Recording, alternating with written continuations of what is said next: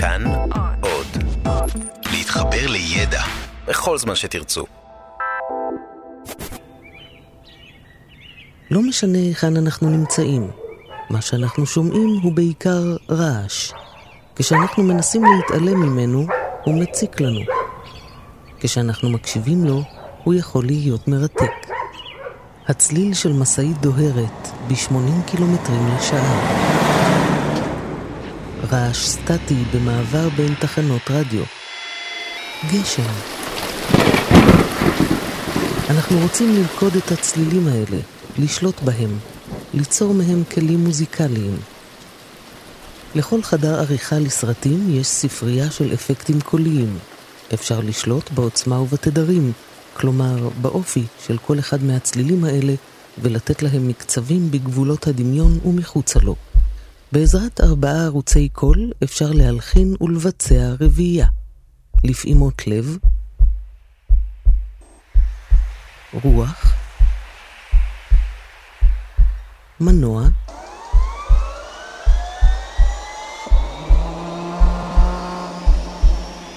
ומפולת אדמה.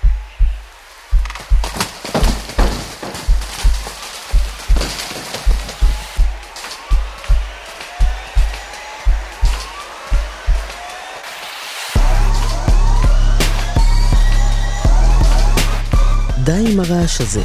על מוזיקה, רעש ושקט לקראת יום כיפור. עורך ומגיש, אייל שינדלר.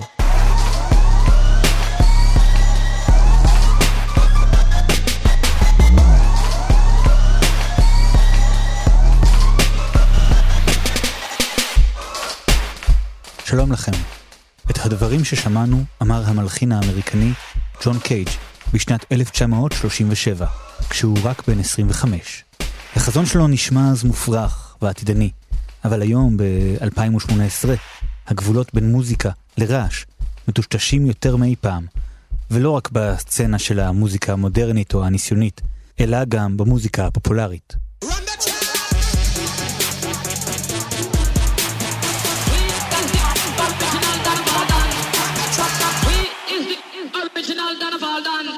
אני אייל שינדלר, ובשעה הקרובה נקשיב לסביבה שלנו. ננסה להבין ולו קצת איך הצלילים שמהם מורכבת המציאות שלנו משתנים, ובהתאם, איך המוזיקה משתנה. אבל בשביל להתחיל, נלך קצת אחורה. הבכורה החגיגית של פולחן האביב התקיימה ב-29 במאי 1913, בתיאטרון השאנזליזה בפריז. זמן קצר אחרי שהוא נפתח. בקהל היו מצד אחד משמנה וסולתה של פריז. נשים בשמלות מפוארות ומחרוזות פנינים וגברים בחליפות מהודרות ששילמו הון קטן כדי להגיע לבכורה החגיגית ולשבת בתאי מכובדים המקיפים את האולם. מצד שני היו בקהל, במושבים הזולים יותר מן הסתם, וגם דחוקים במעברים, אנשי בוהם הפריזאים. אנשי רוח ואומנים שבאו לשמוע משהו חדש ומעניין. כולם התאספו לראות את להקת הבלט הרוסית של סרגי דיאגילב, מבצעת יצירה של מלחין צעיר ולא ממש מוכר, מלבד אצל מביני עניין, איגור סטרווינסקי.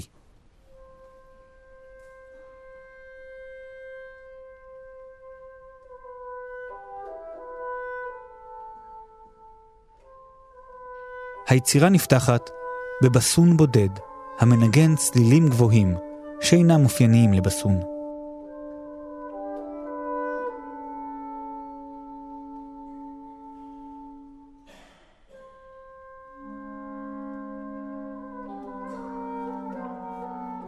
לאט לאט כלי נשיפה נוספים מצטרפים ויוצרים מנגינה מוזרה ואטונלית, כלומר, מנגינה שאינה עונה למוסכמות הטונליות של המוזיקה המערבית הסטנדרטית והפופולרית, כפי שהייתה מקובלת אז, וכפי שמקובלת גם היום.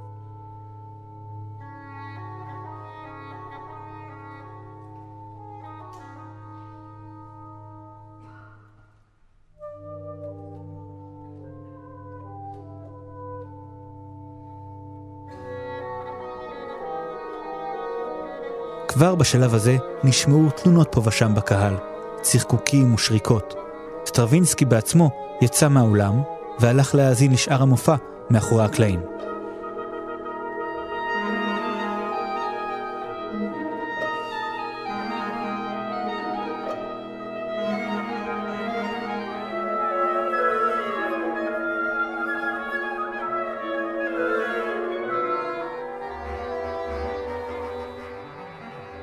הבלגן התחיל עם תחילת הריקוד הראשון, מבשרי האביב. כלי המיתר והקרנות מנגנים במקביל שני אקורדים שאינם מתחברים זה עם זה בשום צורה הגיונית.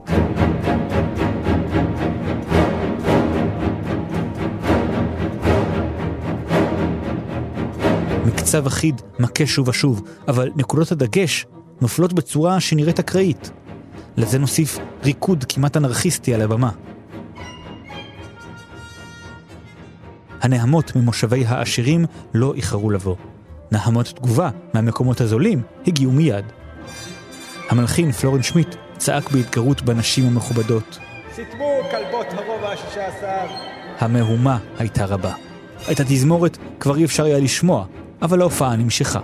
חפצים הושלכו, צעקות נצעקו, אנשים הוצאו מהאולם, אבל למרות כל זאת, עד סוף הקונצרט, מי שנשאר, מחא כפיים. ולהקת הרקדנים עלתה להשתחוות שוב ושוב. בהופעות הבאות, המחאה פינתה את מקומה לטובת הערצה. שנה לאחר מכן, בביצוע קונצרטי של היצירה, הייתה לדברי הביקורת התרוממות רוח חסרת תקדים.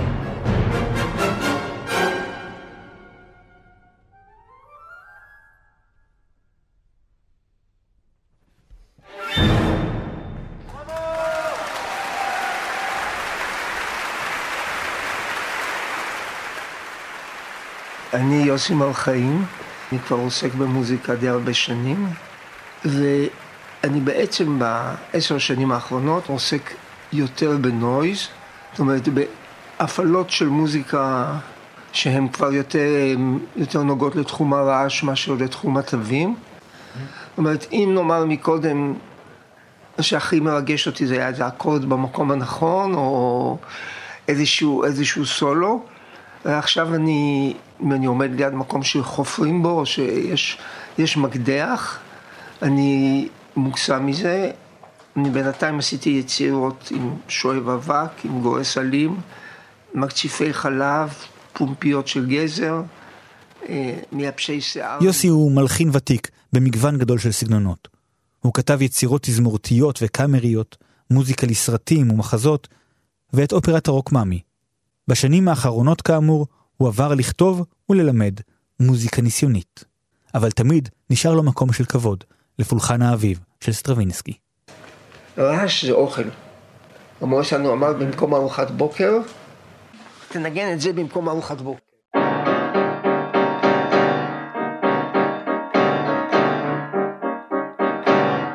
והמקום בפסנתר, במקום אחר זה לא מצלצל. כן. הנה, תנסה את זה טון אחד יותר למעלה.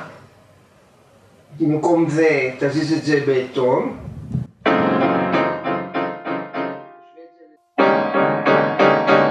מצא איפה זה. הברקה שאני עדיין יכול לנגן אותו לעצמי הרבה, הרבה זמן. לפני שננסה להבין לאן הלכה המוזיקה המודרנית מימי סטרווינסקי ועד היום, בואו ננסה להבין רגע מה זה רעש. מה זה רעש? לפי ויקיפדיה, רעש במוזיקה מתואר כקול חסר גובה, pitch. לא ברור. לא נשלט. חזק. לא מוזיקלי. או לא רצוי. רעש יכול להיווצר על ידי מערכת הקול האנושית. כלי נגינה חסרי גובה, pitch, כמו חלק מהתופים. כלים אלקטרוניים. ואפקטים כמו distortion. ההגדרה המועדפת עליי לרעש במוזיקה היא מוזיקה, כל מה שאתה שומע ואתה מגדיר שהוא מוזיקה. רעש, כל מה שאתה שומע ואתה מגדיר שהוא רעש. זה סובייקטיבי לגמרי. כשאתה מנסה לתפוס כמה שעות שינה אחרי לילה לבן והשכן שומע אופרה של מוצרט, אז מוצרט הוא רעש. כשהשכן עושה קריוקי עם עומר אדם ומפריע לך לראות סרט, אז עומר אדם הוא רעש. לעומת זאת, כשאתם נמצאים על ראש הר ומקשיבים לצלילי הטבע, הרוח, הצרצרים, הציפורים, זו יכולה להיות מוזיקה. ולפעמים, במצב רוח מתאים, אפילו תזמור הקולות מאתר הבנייה מעבר לרחוב יכול להיות מוזיקה.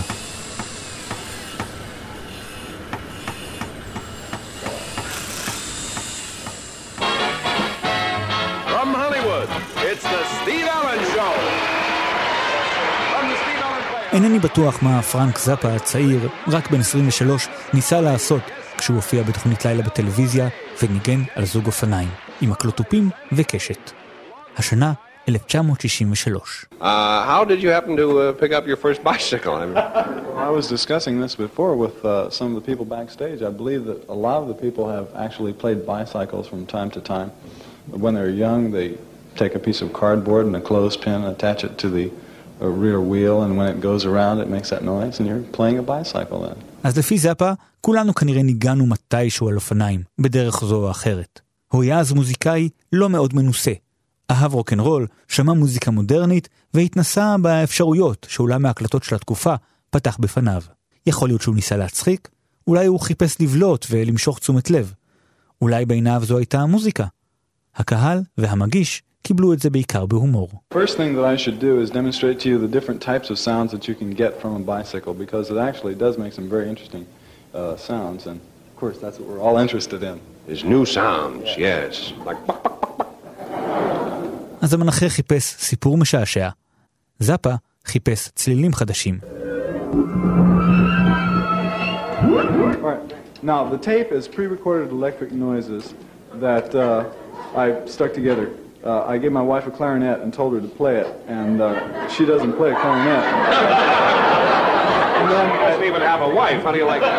ואולי הוא פשוט רצה לבוא לטלוויזיה ולנגן לפני קהל עצום יצירה מאולתרת לתזמורת, טייפ ושני זוגות אופניים. The way we work this is, when the man in the control booth feels moved to add his electronic part to our work here, he will throw a little switch, which just lets some of this noise through, and then I request of the, the uh, musicians that if they feel so moved, make any noise possible on your instrument. No, uh, try and refrain from musical tones. And in fact, uh, they won't have any trouble with that order. הוא ביקש מהנגנים להפיק צלילים לא מוזיקליים, מהטכנאי להכניס את סרט ההקלטה מתי שהוא רוצה, זאפה והמנחה אילתרו על האופניים. Now, we'll start. אז מה הכוונה פה? זו מוזיקה? פרנק זאפה היה מוזיקאי מאוד רציני, אבל הוא אף פעם לא לקח את עצמו יותר מדי ברצינות. בחמישים השנים שחלפו בין סטרווינסקי לזאפה, מלחינים רבים ניסו להבין כמה רעש אפשר לעשות, ושזו עדיין תהיה מוזיקה. That's 32 bars. We're playing like we went to 32 bars tonight, you know? Well, Mr. Zappa? נחזור למלחין יוסי מרחאים. ניסינו לברר מה זה מבחינתו רעש. אתה יודע שבתנ"ך רעש זה רעידת אדמה. איך יודעים את זה? מהפסוק שהיה כתוב, זה קרה שנתיים לפני הרעש. זאת אומרת שכל מה שפחות מרעידת אדמה הוא לא רעש. זה באמת שם, בתחילת ספר עמוס. אם כך, אז מה זו מוזיקה? ההבחנה, שהיא נורא חשובה לגבי מוזיקאים, שהם שומעים ביקורת זאת לא, ולא מוזיקה זה רעש. הם מתכוונים שהרעש הוא לא מאורגן. ההגדרה של ג'ון קייג' למוזיקה, Sound Organized in Time. הוא חושב שאיפה מתחיל היצירה ברגע שאתה ארגנת את הרעש. גם אם אתה אומר שהיצירה שלך היא הסאונד של הטיים סקוואר, אז אתה כבר משעה זאת עד שעה זאת כבר ארגנת אותו. לפי ג'ון קייג', מוזיקה היא רעש מאורגן בזמן.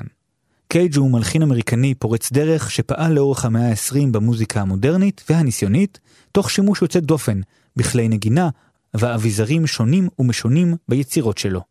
אנחנו עוד נזכיר את שמו בהמשך התוכנית. הרעש עצמו הוא משהו שאתה לא יכול להימנע ממנו בגלל הצורה של מבנה האוזן.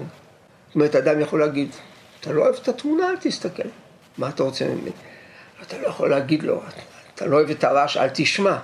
זאת אומרת שאנחנו בנויים אבולוציונית כאמצעי הגנה עם משהו שאנחנו לא יכולים לסגור אותו. נכון שאנחנו יכולים לשים אוזניות, גם, גם אז זה חודר. כל מה שלא תעשה, אם זה רעש מספיק חזק, זה חודר את ה...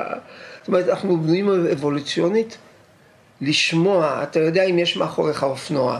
אם הרעש מסביבנו כל כך חשוב, אז למה בעצם מלכתחילה נולד בבני האדם הצורך לארגן את הרעש שאנחנו שומעים ולהפוך אותו למוזיקה?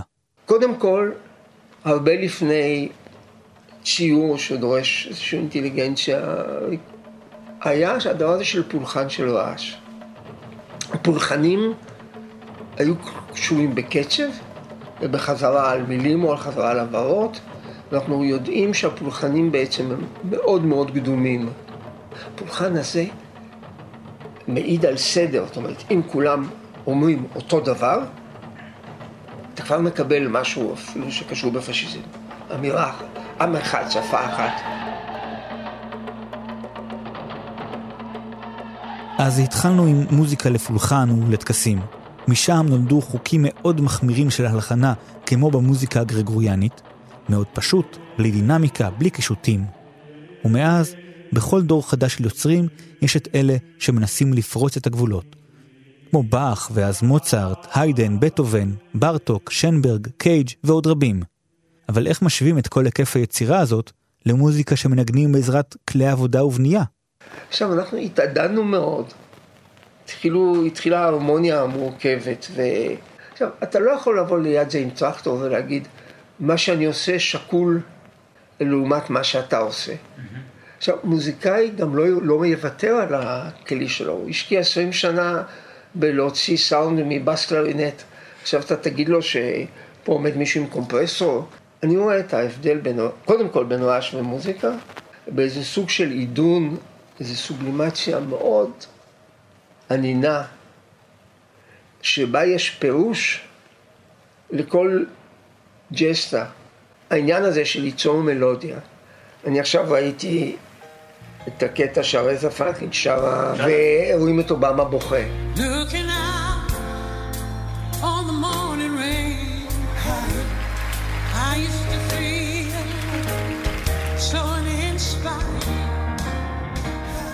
בשנות ה-20 לחיי הגעתי למצב שבעצם כל מה שאני שומע, אם הוא הגיוני וההרמוניות סבירות, אני יכול אחרי פעם, פעמיים לנגן. אז עכשיו השחזור הזה, איפה תמצא אותו ברעש? אני שומע איזה קומפרסור, אני הולך למטבח, אני מוציא את הבלנדר, ואוי. זאת אומרת, מוזיקה אתה יכול לשחזר. אם אתה מוזיקלי ויש לך פסנתר או איזה קטע, יכול אפילו לשוק. זאת אומרת, הקסם של מלודיה מסודרת, שיש לה איזשהו שיא, היא קשה מאוד להתחרות בו. עכשיו, האם המוזיקה היותר מורכבת, האם אתה ניתנת לשחזור? אז המורה שלי, אלסדאי, שהוא מוזיקאי גדול, אבל טיפה נאיבי, הוא אמר, בעוד 15 שנה כל אחד יוכל לשרוק את הקונצרטו של אלבנברג לכינור. שזה באמת, מתוך היצירות הסריאליות, זה אחד הפשוטות. עברו כבר 15 שנה מאז. עברו 60 שנה מאז, ואף אחד לא, לא ישרוק את זה.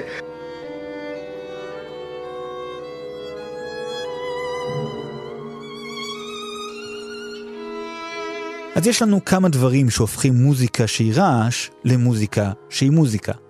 אפשר לחזור אחריה, וכדאי גם שיהיה לה מקצב ברור ומזוהה, שנוכל לתופף עם הרגל. ועדיין יוצרים רבים כותבים יצירות בלתי מזדמזמות. אה, ההבדל בין מוזיקה מודרנית למוזיקת פופ, הוא שמוזיקה מודרנית באמת, רק אצל אותם 400 איש נאמר בארץ, עוד איזה, אולי עוד איזה 20 אלף, באמת מתרגשים כשהם שומעים אה, שטוקהאוזן, או שהם שומעים אה, בולז, או שהם שומעים שנדר.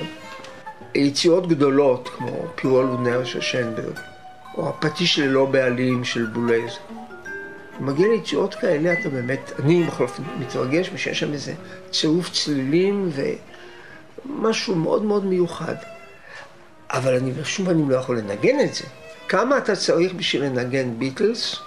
שלושה שבועות? הרוק הנגיש לכל מי שמנגן גיטרה, או אפילו כלים אחרים, לא לדבר על תופים אם יש לו חוש קצב, הנגיש את המוזיקה גם להקשבה וגם לביצוע. אחד הזרמים באומנות שיוסי מר חיים מעריך הוא הזרם הפוטוריסטי, שפעל בעיקר באיטליה עד למלחמת העולם הראשונה, וניסה ליצור אומנות חדשה, שלא הייתה תלויה במסורת, בכל התחומים, ציור, פיסול, אדריכלות, שירה וגם מוזיקה. מרינטי, מייסד התנועה הפוטוריסטית, השתתף במלחמה של איטליה נגד אלבניה ב-1909, ואז הוא כתב יצירה בשם אה, זומזום באק, משהו כזה, זומזום טראח, ששם הוא מתאר, הוא מקליט את זה, זאת אומרת, הוא כתב את זה כטקסט, והוא הקריא את זה גם, הוא הקריא את זה, ויש הקלטות שלו, הרעשים של מלחמה.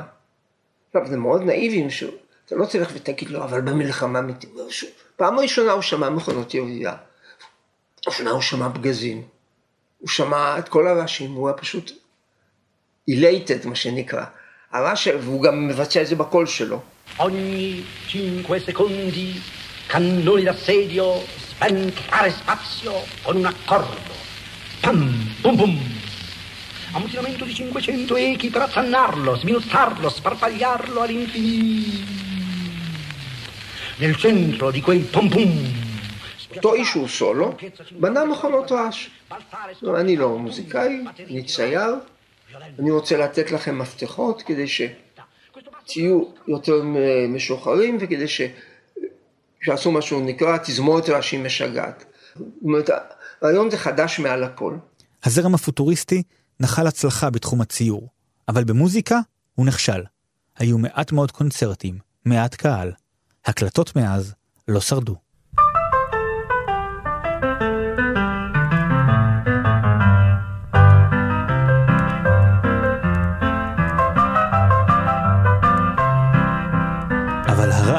לא נותר ברשותם הבלעדית של חובבי אולמות הקונצרטים.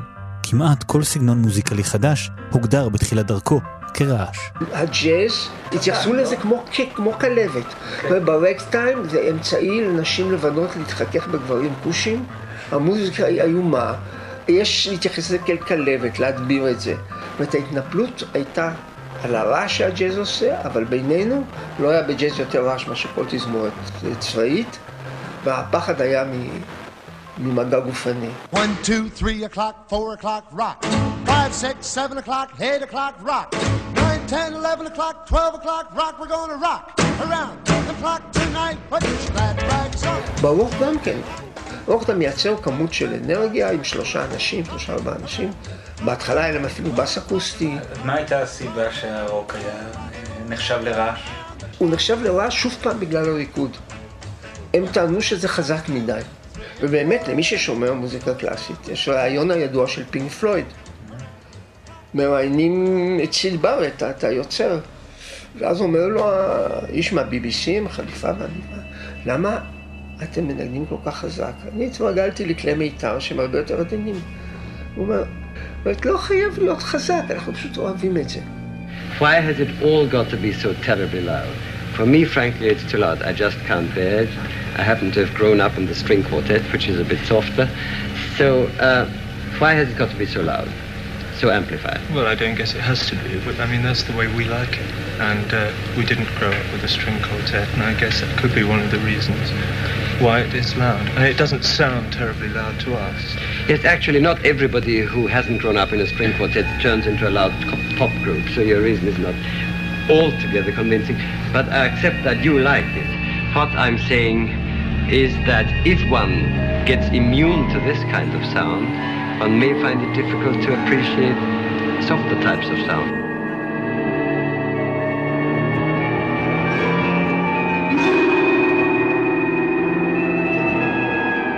אנשים התעצבנו על הרוק, קודם כל זה לקח את הפרנסה של כל הנגנים שהיא, של כלי נשיפה, של כל ה... לקח את הפרנסה מהרבה מאוד אנשים, והיה יותר סקסי, והיה ריקודי. זה היה קל לעשות. צצו לה... בליברפול היו איזה 400 להקות חוץ מהביטלס. כל... כן, כל מי שזה, וגם מי שלא ידע. ג'ון לנון לא ידע בכלל שחסר לו מיתר בהתחלה, מספר ג'ורג' הריסון, שהוא ניגן על חמישה מיתרים, והוא לא הבין מה, מה, מה לא בסדר. זאת אומרת, הרוק באמת זה דמוקרטיזציה של ההנאה.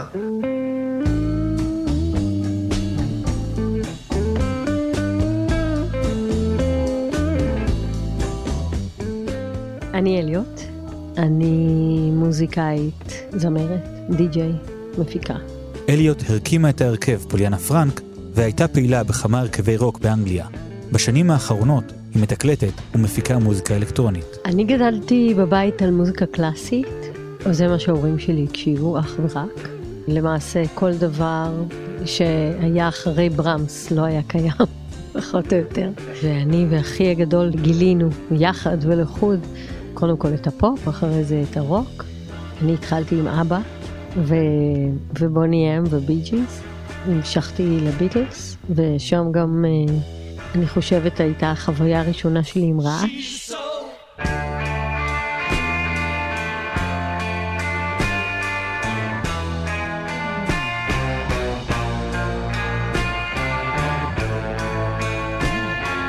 שזה בעצם שיר שיש בו לקראת הסוף עולה פשוט ערוץ של רעש לבן.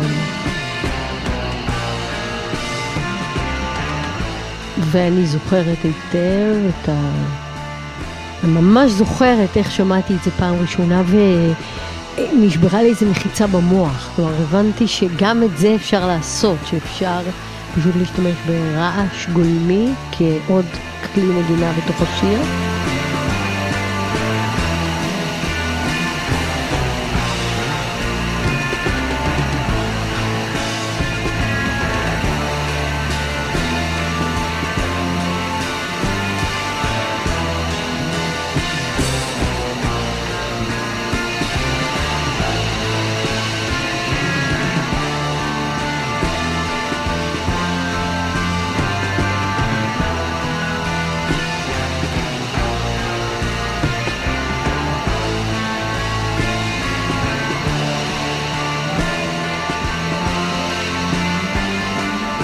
גם השימוש בשקט בו הוא מופתי כי הוא נגמר בקאט.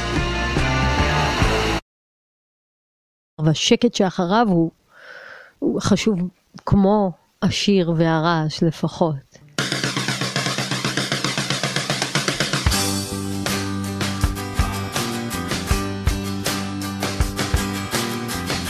בתקופה ההיא, פוליאנה פרנק נחשבו להרכב רועש, קשוח ונועז.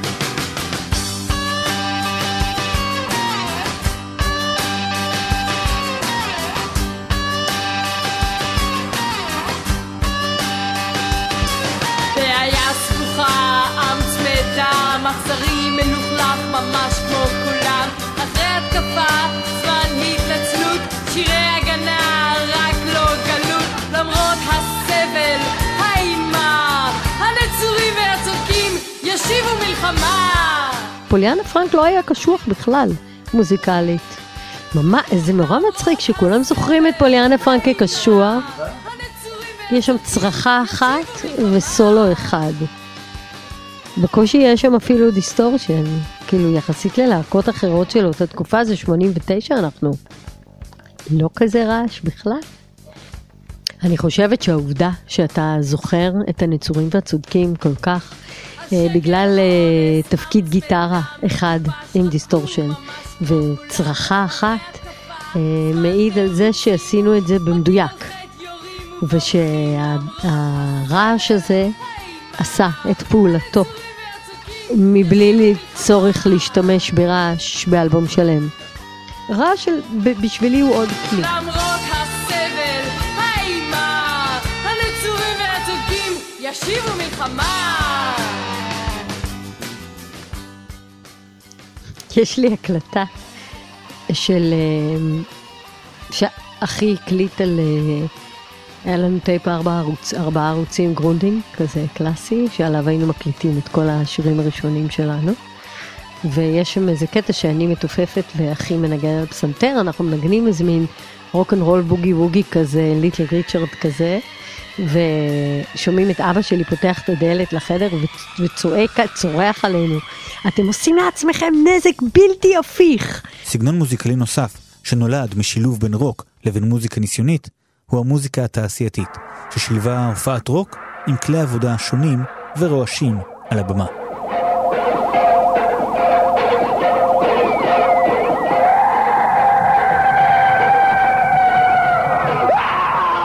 קודם כל הייתי מתופפת של דורלקס סדלקס שנה, שהיא בעצם הלהקת industrial פחות או יותר כמעט היחידה שהייתה בארץ. בטח שזו מוזיקה בעיניי. תראה, בדורלקס לפחות מהתקופה שלי זה היה מאוד מעורב ברוק וב noise ובהיפ-הופ. שזה גם היה חלוצי לחלוטין, לפי דעתי, אולי הלהקה הראשונה שעשתה היפ-הופ בארץ. אז למה זה מוזיקה? כי אנחנו אומרים שזה מוזיקה. אז זה מוזיקה.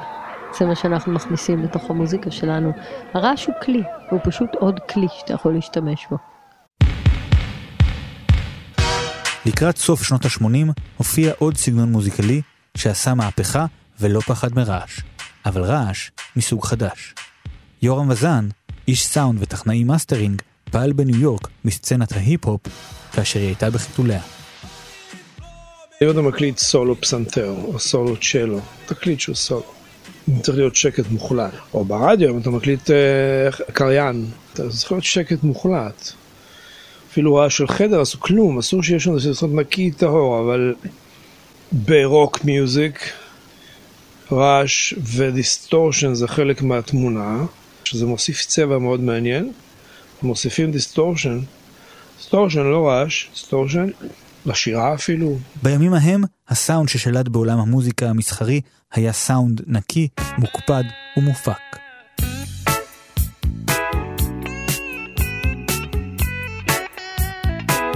זה אחרי סטילי דן, זה סטילי דן זה שנות ה-70-80.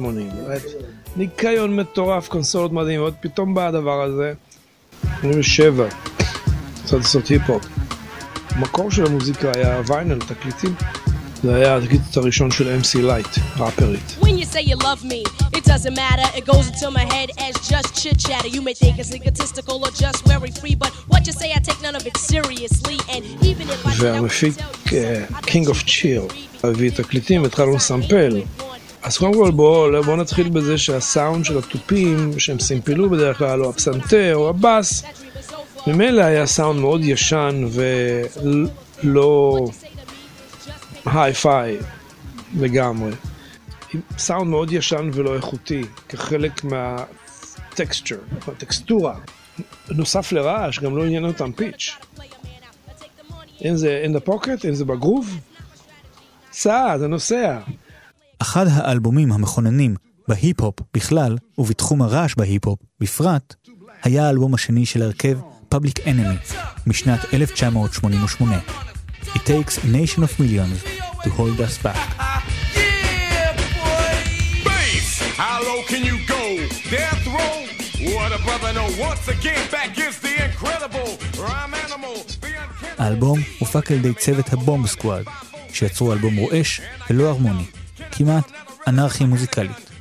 חבר ההרכב צ'אק די אמר שנעשה שימוש מכוון ברעש בניסיון לטשטש את הגבול בין מוזיקה פופולרית והרעש של חיי היומיום.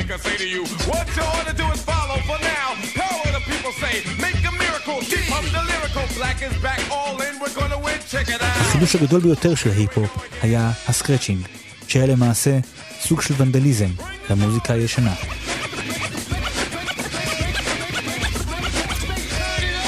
סולו, סולו גיטר, סולו percussion. לגמרי, לגמרי, מההתחלה. ראיתי את זה בעיניים שלי, באולפן. פרשקו and me's, we don't play. יש שם סולו scratching, שכל הדי-ג'ייז בניו יורק אמרו לי, לא יכול להיות שזה בלי פאנצ'ים. אז לא, אמרתי לו, זה live, זה live. אני הייתי שם, אני הקלטתי אותו, אני ראיתי, הוא, הוא עשה scratching.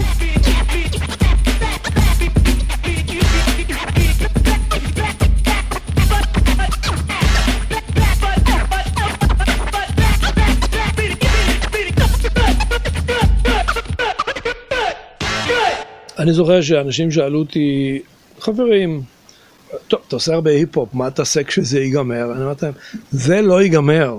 עוד חידוש היה שילוב אינטנסיבי של אפקטים קוליים בשירים. הם רצו לתאר בסאונד אפקס את הסיפור. זה גן שאטס, זה חרבות של סמוראים ודברים כאלו, ובנוסף לזה היו הרבה קללות כמובן. גם היה קללות לא משמיעים ברדיו, אז הם, צריכים, הם היו צריכים גרסה clean version לרדיו. הם היו צריכים לכסות את הקללות ואת הגסויות. אז היינו מכסים אותם עם שאטס, עם סאונד אפקטס. או שהיינו הופכים את הקללה. הגיע לשלב שאני כבר ידעתי את הקללות בהפוך, ישר והפוך. שאלנו את יורם אם קיים גבול ברור בין מוזיקה לרעש. טוב, אלא אם כן זה באמת להקה שמנגנת ב-120-130 dB בהופעה ואתה כבר לא שומע כלום, זה כבר לא, זה, זה, זה, זה לא כיף. כל מוזיקה שמוקלטת באולפן, בתוך מסגרת הלבלים שאפשר לעבוד איתם, והיא מביאה את ה distortion שלה, אין, אין, אתה יודע, זה אומנות הרעש, זה אומנות. ג'ון קייג' אמר את זה, ש- one day a noise will be music, והוא צדק ברמות. Mr. Daniel Avery.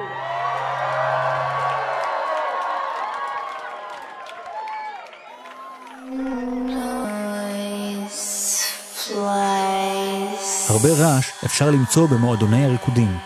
אם פעם מוזיקת dance הייתה נקייה, היום נדמה שככל שהטרק מלוכלך יותר ורועש יותר, זה עדיף. יש די-ג'אים שמתקלטים משהו שמאוד מאוד קרוב כבר ל... לאבסטרקט רעש, כן. אנשים באים לשמוע אותם ולאו דווקא לרקוד. יש המון המון המון שימוש ברעשים, גם ב... ב house אה, עכשווי מאוד מאוד מסחרי, אה, מה שקוראים כאילו של ילדים, נגיד מוזיקה של טומורולנד, future house, יש המון רעשים בפנים. הר- הרעשים הם כלי לכל דבר. כל העליות האלה, יש בהם רעשים של שמונה תיבות, של 16 תיבות. ואז הטרק ממשיך, והם בעצם, אני חושבת, הביאו לשלמות את השימוש הזה ברעש ושקט. הרעש הוא, הוא מקדם ההתרגשות, ככל שהרעש עולה ומתגבר, גם הרעש מתגבר וגם הפיץ' עולה, ואז הוא מפסיק לשנייה. והשקט הזה הוא הרגע של הקהל להרים את הידיים ולצרוח. זה נורא מרגש.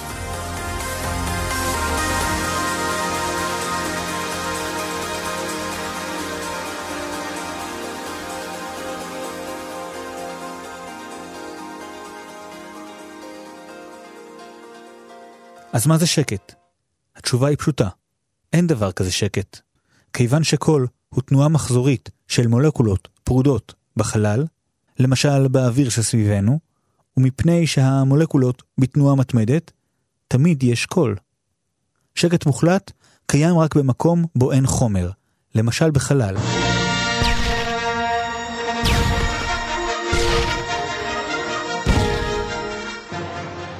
סרטי המדע הבדיוני רימו אותנו. פיצוץ אמיתי בחלל נשמע בערך ככה. כל דממה דקה, מה שנאמר שמה שאליהו הנביא שמע במדבר, אלוהים זה לא באש ולא בזה, אלא בכל דממה דקה. זאת אומרת, קודם כל, השקט, שזה מצרך מאוד נדיר, בעיקר בתל אביב, הוא בעל עוצמה ענקית. מבריק הוא כינוי לחיה טועה, או לאדם בעל דעות עצמאיות. אולם הקונצרטי מבריק נוסד בשנת 1916 על ידי הסופר, המשורר והיזם הרווי וייט, שרצה להקים תנועה אומנותית חדשה. האולם נמצא ביער מדרום לוודסטוק במדינת ניו יורק. הוא בנוי כאסם עץ גדול עם גג משולש ובלי קירות. אנשים רבים יכולים לשבת על ספסלי עץ תחת כיפת השמיים. ב-29 באוגוסט 1952, במסגרת ערב של יצירות קאמריות מודרניות, בין השאר של מורטון פלדמן ופייר בולז, התקיים ביצוע בכורה של יצירתו של ג'ון קייג' 4 דקות ו-33 שניות. הפסנתרן דיוויד טודור ישב ליד הפסנתר, על הבמה הקטנה, סגר את המכסה של הקלידים והסתכל על שעון עצר. פעמיים בארבע וחצי הדקות הבאות הוא פתח את מכסה הקלידים ואז סגר אותו שוב. הוא הקפיד לא להשמיע צליל, למרות שבין חלק לחלק הוא החליף דפי מוזיקה, שלא היו עליהם תווים.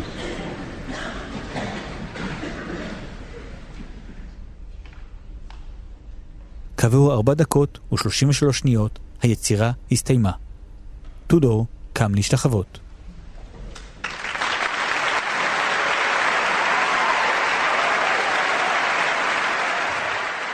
הקהל כמובן לא שמע שקט מוחלט.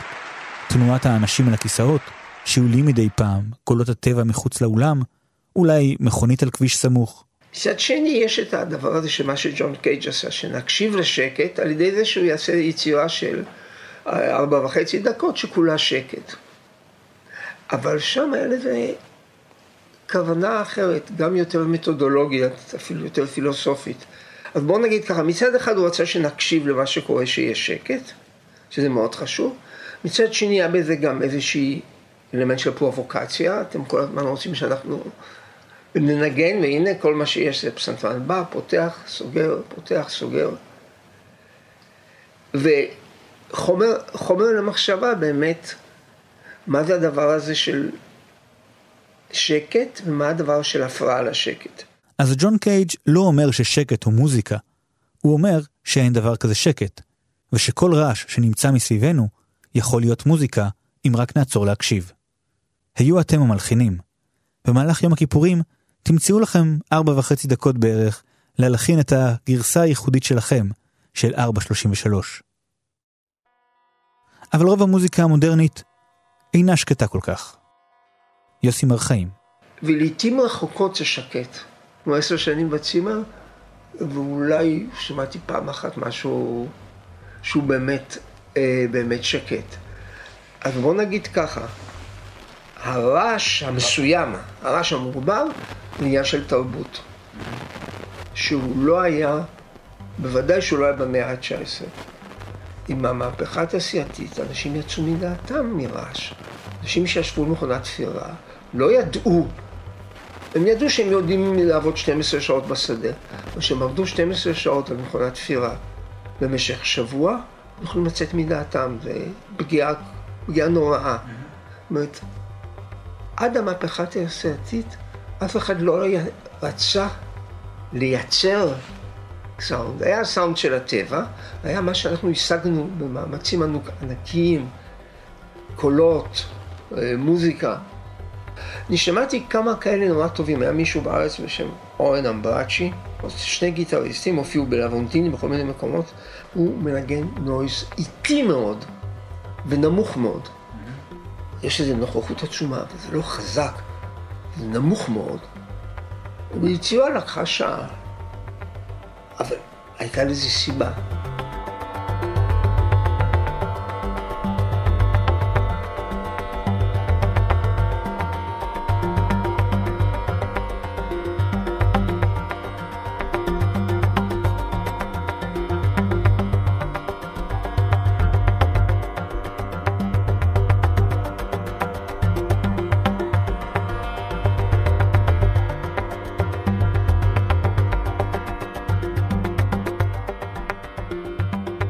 מוזיאון תל אביב מציגה בימים אלה תערוכה יוצאת דופן. פחדתי להירדם שוב. אה, אני תמר פז, אה, אומנית. אני אסף, אני המלחין. זה חלל, אה, נכנסים לתוך חדר מאוד גדול, והחדר הזה אין בו רמקולים, יש בו שאריות של חפצים, אובייקטים מאוד מאוד קטנים או חוטים, פלטות, דברים מאוד דקים, כף, אה, כוס, כוס תה, אה, כיסא, שעון מתקתק, כל מיני דברים שמפוזרים בחלל באופן אה, קצת מעט ארעי. יש המון צלילים בתוך החלל והדברים האלה מתפקדים כמה שמייצר את הסאונדים, גם כיצרנים וגם כתיבות תהודה. אני הייתי אומר שזה installation, זאת אומרת זה מיצב, זה איזשהו פסל שמפורק בתוך החלל, שהוא עשוי מתוך איזושהי סביבה ביתית, אמ, אבל גם סביבה אמ, אולפנית, אקוסטית. והסצנה הזאת היא כאילו כמו איזה מרחב אה, ביתי פנים חוצי כזה שהתפוצץ, זה תלוי כרגע באוויר. זאת אומרת, יש איזושהי תחושה שהחלל הזה נטול התנגדות. זאת אומרת, חלל מבוקם, תוך תנאי ואקום שבו גלי הקול לא יכולים לזוז. ואף על פי כן כל החלל מופעל על ידי סאונד. משכה את תשומת ליבי העובדה שבכותרת התערוכה אסף מוגדר כמלחין. כשנכנסים לחלל התצוגה, אחד הדברים המפתיעים הוא השקט, המופר שוב ושוב על ידי צליל בלתי צפוי, מכיוון מפתיע. הסיור בתערוכה הוא בעצם מרדף אחרי קולות חולפים. שאלתי את תמר ואסף אם בעיניהם זו מוזיקה. לדעתי ללא ספק לא. אי אפשר להקליט את זה, ו... זאת אומרת, כי זו עבודה שחלק מאיך שהיא נשמעת קשורה ב... בלשמוע אותה בחלל. יש שם מיתר, נגיד, שרוטט עם איזה ממש. תנועת הרטט של המיתר מוגברת דרך כוס פורצלן. אז כשאתה, כשהמיתר רוטט, כוס הפורצלן תפקד כמו רמקול שמשמיע את הגלים של רטט המיתר. אתה שומע את הפורצלניות של המיתר, והכוס עצמה, התנועה של הגל מסובבת אותה גם. אז יש פה הרבה אלמנטים ש, שלוקחים רק את הסאונד שנוצר, שדומה לצלצול טלפון בינינו, זה מה שנגיד אמור לדמות בסיפור הקונקרטי, נשארת עם מעט ביד. מאוד חשוב היה לנו, לי, אה, להישאר נאמן לאיזשהו מבנה שירי. לא, זה לא בדיוק בית פזמון, אבל uh, הרעיון הזה של כאילו מוזיקה מודרנית, או רעש, או noise, uh, אל מול ה construct הזה שהוא שיר, על הפופיות או האקססביליות שתמונה בו, אז אני, אני מצוי לחלוטין בצד של השיר. כשבנינו את הפסקול, ו... אז כן הפגענו איזו נאמנות פנימית לשיר, לרעיון של שיר. התערוכה, פחדתי להרדם שוב, מציגה במוזיאון תל אביב עד שלושה בנובמבר. יורם וזן.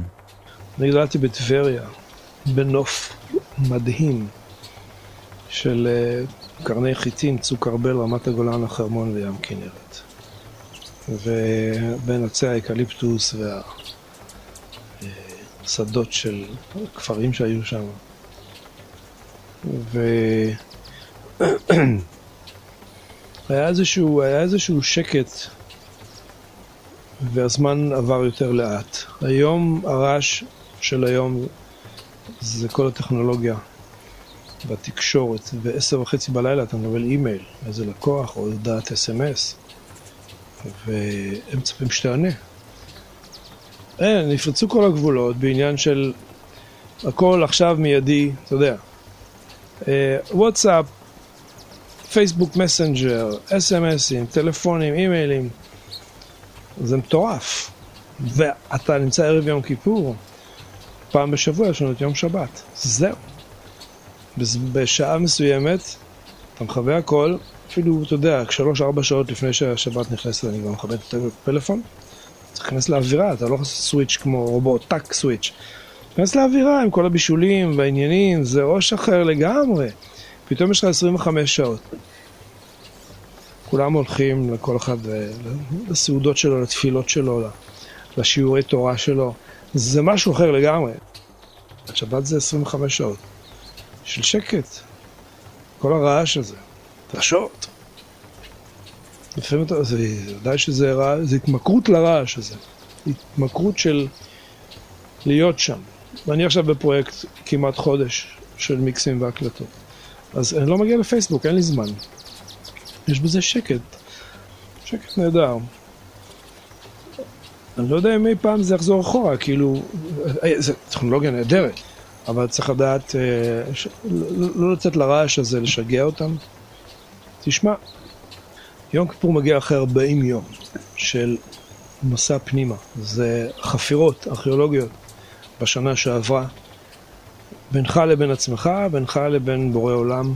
אף אחד לא יודע על מה אתה חושב, על מה אתה מתחרט, על מה אתה בוכה, על טעויות שעשית.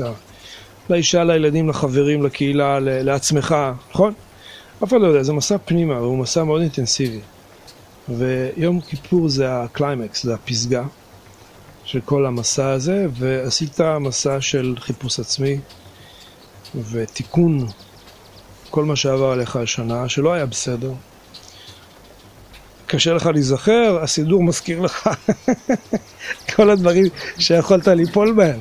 הכל כתוב שם, וואו, לא חשבתי על זה, אוי ואבוי לי, אוי ואבוי. והכל באבינו מלכנו, זה לא כאילו, אוקיי, okay, you're next, נגמר הקרדיט שלך. לא, זה כאילו, אם אתה באמת מתחרט, אז, אז יש, יום כיפור אתה קם בן אדם חדש אחרי יום כיפור, אם אתה עושה את זה בשיא הכנות. ומתחבר לאנרגיה של היום, זו אנרגיה מדהימה. אז אתה יוצא מאוד נקי. כל הרעש של שנה שעברה נמחק, אתה מתחיל כבן אדם חדש. הרעש הוא לא רק דבר ששומעים, הוא גם בתוכנו, וגם עליו יש לנו שליטה. אני ממליץ לכם להאזין לתוכניתו של רומטיק על מיינדפולנס, אם אתם מחפשים שקט. יוסי מרחיים. אין כל כך תחליף לשקט. כל החיים שלנו זה בלנס בין שקט ורעש. ואני יודע, אני בן עיר, נולדתי בירושלים, אני תל אביבי, ואני יכול להגיד לך שלפעמים אני אוהב את זה, נניח יומיים אה, נסענו לאיזה מקום ושם היה נורא שקט. בלילה. אתה שומע באמת צרצרים, אבל לא הייתי רוצה לחיות במקום שאין בו רעש, רעש של, של אנשים, בתי קפה ומסגריות ונפחיות, ואתה מסתובב לך בדרום, דרום תל אביב וזה אה, כזה כיף, פה מישהו בודק לך את ה... זאת אומרת, רעש זה אוכל.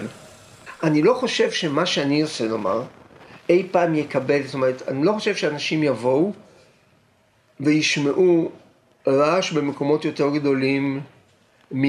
אלא אם זה יהיה אפיזודה, של ברגהיין, שזה הדיסקוטקה עם הסאונד הכי טוב בעולם. הופיע, ערן זק סיפר לי שהוא הופיע שם, זאת אומרת, הוא הופיע כחלק.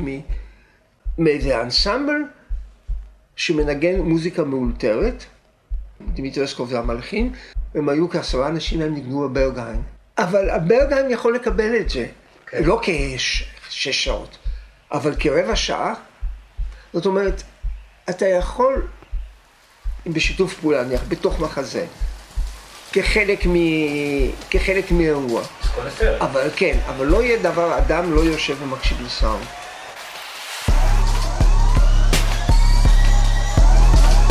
די עם הרעש הזה. על מוזיקה, רעש ושקט לקראת יום כיפור. ערך והגיש אייל שינדלר.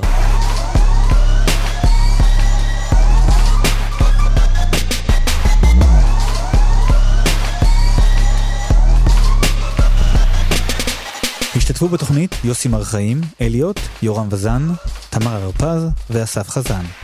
נודה לרועי שניידר על הייעוץ הלשוני, לעומר ריטה, איתי מרקסון וגיל מרקוביץ'. את נעימת הפתיחה בהשראת ג'ון קייג' הלחין אלון רנצר. קריינית ענת הראל. ביצירת התוכנית נעזרתי בין השאר בספרים וכל השאר רעש להאזין למאה ה-20 מאת אלכס רוט בתרגומה של אורלי טל, אין כזה דבר שקט מאת קייל גן, ושקט אוסף ההרצאות של ג'ון קייג'. אני אייל שינדלר, חתימה טובה ושנה שקטה או רועשת לפי בחירתכם.